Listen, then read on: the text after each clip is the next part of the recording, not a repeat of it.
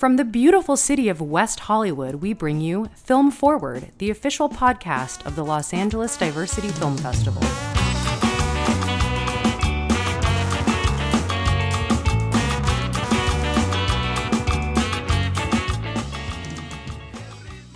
All right, howdy, y'all. Welcome back to another episode of Film Forward. We've been exploring some of the amazing films that will screen at this year's Los Angeles Diversity Film Festival, which will be held August 22nd through the 24th at the Let Live Theater in West Hollywood. Today's guests are filmmakers David Hutchinson and Marley Hutchinson. They made a beautiful and poetic documentary called The Gospel of Combat. My for having friends, us. yeah, thank you for being here. Uh, tell us a little bit about The Gospel of Combat.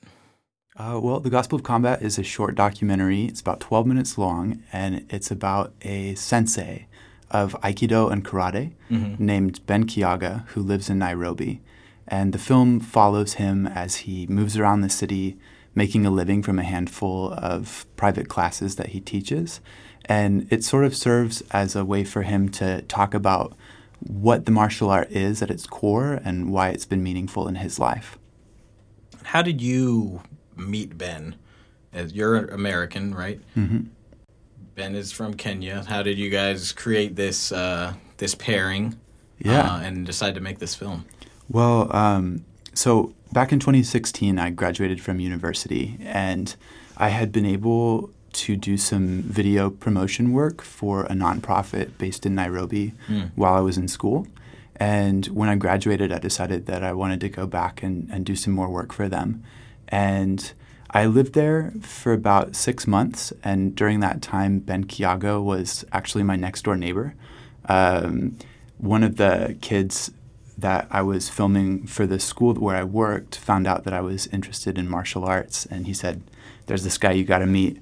Um, you'll like connect over over martial arts." So my background is mixed martial arts, um, and Ben does karate, aikido, and uh, he was like really excited to train, and so we, we trained for about a month before I like told him about filmmaking and wanting to like make a documentary, and his first thought was like. Oh, you should do one about me. And I said, I'm going to hold you to that. He was, he was onto something. yeah, yeah, I think that sounds like a great idea. And then right about that time, actually, Marley joined. Um, I had been there for about three months, Mm-hmm. and then Marley came out for the second three months and kind of, Yeah, I got there right. Um, they had you'd done a couple shoots, but we were just starting to get into the interviews when I got there. Yeah, it was a, it was a lovely experience. did you did you guys meet there, or you guys met here and you came out to help on the film after? Uh, we were already dating when he went, moved to Kenya, and I had, you know, was kind of like gauging, seeing where things were going. Was interested in going to Kenya as well. Um, and so yeah, after he had been there about three months, I went, and we did three months there together. Um, so yeah, it was a, it, it was a really, it was really cool to not just be in a new place together, but also to get to collaborate on a project together like that. Yeah. Collaborating on a project is a quick way to see if you're meant for each other. And it seems like you guys were. Yeah. 'cause- we made it through. yeah. Well, you made it through, and you made something great. I think it was the Kenyan transit system that was the real test of our relational skills. Yeah, that's the other thing. Traveling together is another great test. In the film, Ben discusses, uh, you know, the ideas and philosophies of Aikido, and I think one of the great things that you guys do with the with the piece is use those philosophies and juxtapose them with what's going the political climate that's that's happening in Kenya what you what you cover in the documentary. Ben talks about, you know, diverting punches and diverting attacks and you kind of move through them and roll through them and you know, you use editing to show that with the political strife that's happening there. Was putting the political elements always a part of the plan with the documentary, or did that just kind of happen organically because it was in front of you and you found it found a nice way to connect it?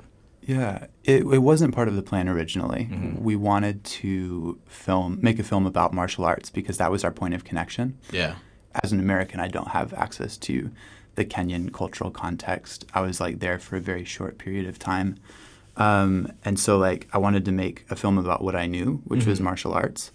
Um, but the states had just come off of the 2016 presidential elections, which were like probably the most bitter that I had experienced um, Right. up until that point. and immediately after that, Kenya had theirs in 2017. And the whole time that we were there, there was kind of this pervasive atmosphere of like anxiety because mm-hmm. nobody was sure like what was going to happen. Um, there had been like a history of like pretty intense violence in 2007. Um, the, Ke- the Kenyan elections run on a five year cycle. So um, in 2007, it, it, got pretty bad. And um, it, it did break out um, in 2017, but it, it, wasn't as significant as that. But because of that, Ben, you know, like lost some business. People didn't feel safe traveling around the city and uh, it was affecting like his ability to to just make a living off of his art. Mm-hmm. And so, since that was happening, I ended up um, I, I, was in the states editing at the time, but I ended up sending a friend of mine to do like proxy interviews for me. And some of those interviews end up in the final film, um, just because I, I was wondering like how Ben was handling it, and it seemed like the art that you know we we'd been talking about was kind of guiding his response to that situation, and I thought that that was really cool and wanted to put it into the film. Yeah, his art really kind of informs his his worldview uh, in a way which makes sense, but the way that you guys capture it is is really beautiful. Thanks, man. Yeah. We're talking about the Gospel of Combat, and we are going to talk some more about the Gospel of Combat right after this break.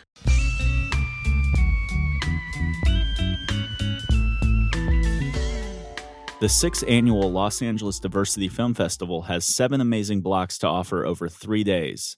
Not sure which one you want to come to the most? No problem. Our VIP badge gets you into all the shows for one low price. Individual tickets and VIP badges are available at ladff.com. Hope to see you there.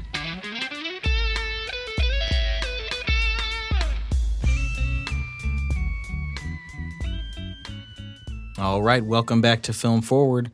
We're talking with David and Marley Hutchinson. They are the creators of the film The Gospel of Combat. So you guys recently just got married. We did. Congratulations. Yeah. Talk to us about because Sonia and I are in a relationship as well, and we work together quite frequently. Talk to us about, from your guys' perspective, what it's like to work and create something with your significant other. Oh man, um, this particular project was one of the first things we got to work on together. And I didn't go over to Kenya being like, oh, I really would like to work on David's film with him. I went over because I wanted to be in East Africa again. I had spent some time in Tanzania and South Sudan. Um, and I just wanted to have that time with him. And then um, one of the joys of dating him is just like falling into these projects.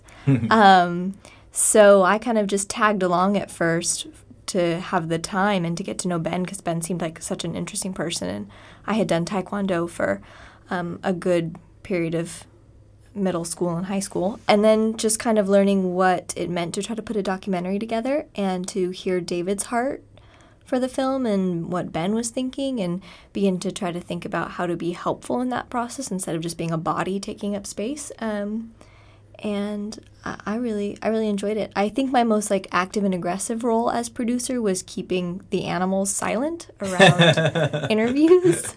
Um, really really complicated. Oh my goodness! Dynamics. yeah. There's actually a scene where he said a, just a perfect line, and if you listen really closely, there's like a puppy whining in the background. and that was the moment where Marley stepped in and was like, I will I will keep this dog entertained. yeah, I think it was it was perfect though, um, because I don't know if I hadn't been able to participate in his world like that.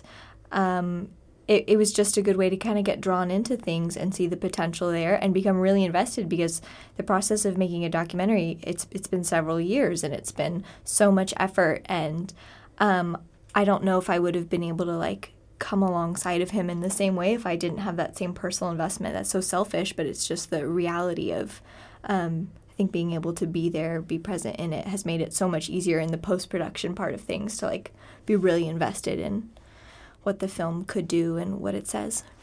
Yeah, I think it's also like the the documentary process kind of helped us prepare to collaborate in other ways. Like mm-hmm. Marley's um, main work is animation for children's television shows. Oh, and amazing!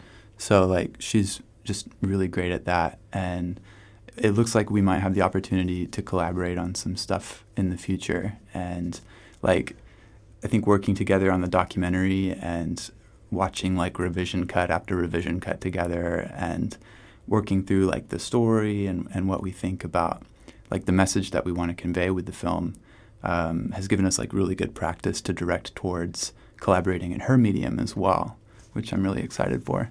That's amazing. It's not easy to find that creative partner that you can just lock in with and move forward and be like excited to work on a bunch of projects in the future with. So when you find it, hang on to it. And it also helps that now you guys are Yeah, we made it. A, in love it's a legally binding contract. Yeah, exactly. We're invested. uh, so you guys are in for the long haul.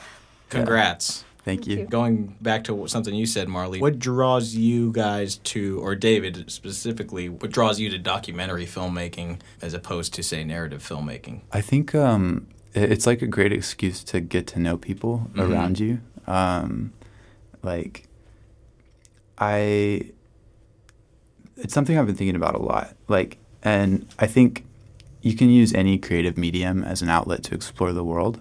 Right. Um, but documentary gives you a unique opportunity to do that because instead of you know like making a film from your imagination exclusively, you are making a film from you know what's around you and trying to find a story and perceive the story within what might be like something that's taken several years to develop in a person's life Mhm. and tell that in a compelling, accessible way in like 15 minutes. It, it's it's an intoxicating challenge, Yeah. and uh, I'm I still don't know how to do it yet. um, I feel like this project is a step towards that, uh, but like I, I see people who are just amazing at working in that medium, and and when I watch their work, I'm like, yes, like I wanna I wanna like keep doing that. So keep working towards that. It's amazing. I mean, it's really is having worked on both. It really is completely different from narrative filmmaking in a lot of ways, but they're equally challenging and they're e- they equally can inform you about the world, as you were saying. Yeah, I think one cool thing about documentary is that like the rules aren't as firmly written. Yes. Like audiences sort of expect a particular cinematic language when they're watching a narrative film and, and they don't necessarily have that same expectation of a documentary. You're absolutely so right. you could say like, oh, this documentary has more of a cinematic look or this documentary has more of like a newsy look. Mhm. Um, and then you've got like, I think the film is called 307 Hollywood, and you're like, I don't even know what how to describe this, but it's amazing.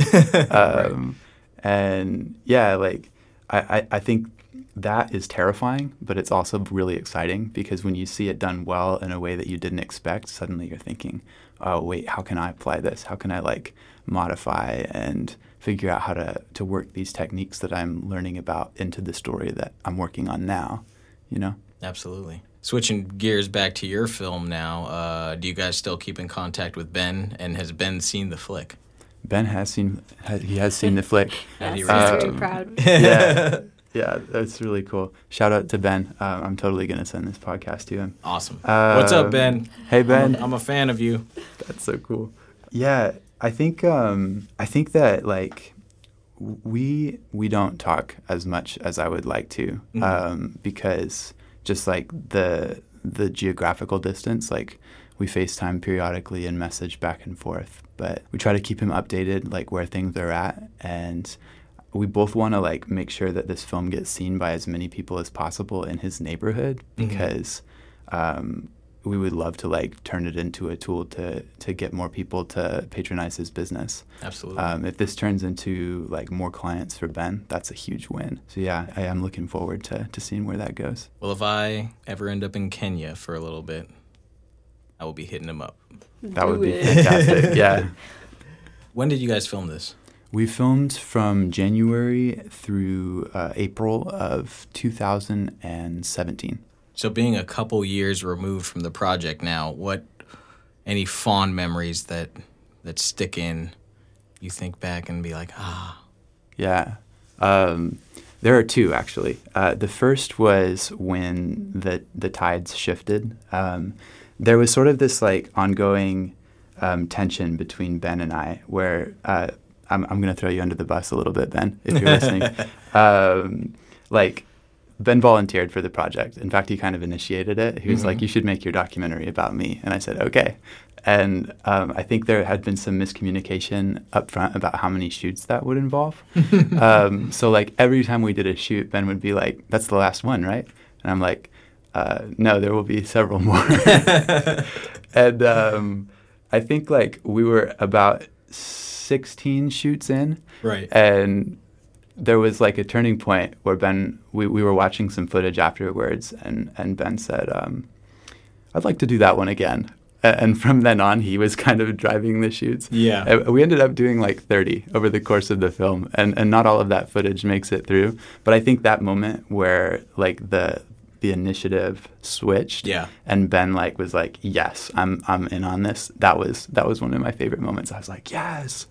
And then the second one was um, the day that we wrapped. We had like a little unofficial cast party because the cast was basically just Ben. And, um, so Marley and I invited him and his two children over for dinner, and um, we made tortilla soup with chapati instead of tortillas, which was delicious. Um, and the power went out, and so like we were using candles to to light the dinner, and um, Marley glow sticks. I, I had a pack of glow sticks for the kids. yeah, and uh, and bubbles. And so like we were blowing bubbles inside, and the like the candles were lighting up the bubbles, and we were having soup, and it was just like this magical, happy moment. It was also like 102 degrees in the room from all the candles. It was very hot. Yeah, it, it was also just like hot to begin it was with. lovely, yeah. But yeah, that was a that was a really fun night. A nice way to end the project with family dinner. Yes, mm-hmm. yeah. I think every project should end that way. Absolutely. Yeah. With your new family, your film family. We'll be right back with our new film family, David and Marley. They're going to give us three.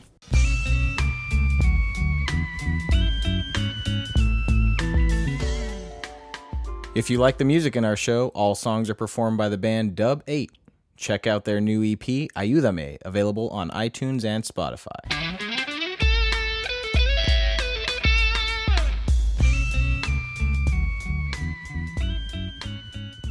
All right, welcome back to Film Forward. We are talking with David and Marley Hutchinson, creators of the film The Gospel of Combat.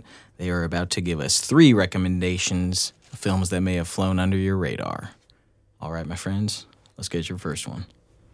Um, we were just giggling over. It's not. It's practically mainstream now, but Taika Waititi's film Boy um, is an all-time favorite. In the three, I watched it three times in one week. The first week that I found it, Yeah. solid contender. I, I watched it two of those times. I wasn't aware of the third. But, yeah. No, you watched it the third and fourth time I I, watched it. saw it. What? Man, yeah, it's really good. Taika Waititi, if you are listening, I love you. Boom. I hope he's listening because that would be awesome. Who doesn't love Taika Waititi? Um, film number two, uh, In the Mood for Love by Wong Kar Wai. It's amazing film. it's on my list. I have not seen it. Oh, you got to watch it, dude. Okay. It's it's like it's hypnotic. I, I I wasn't even sure what I was feeling afterwards. I was feeling horny.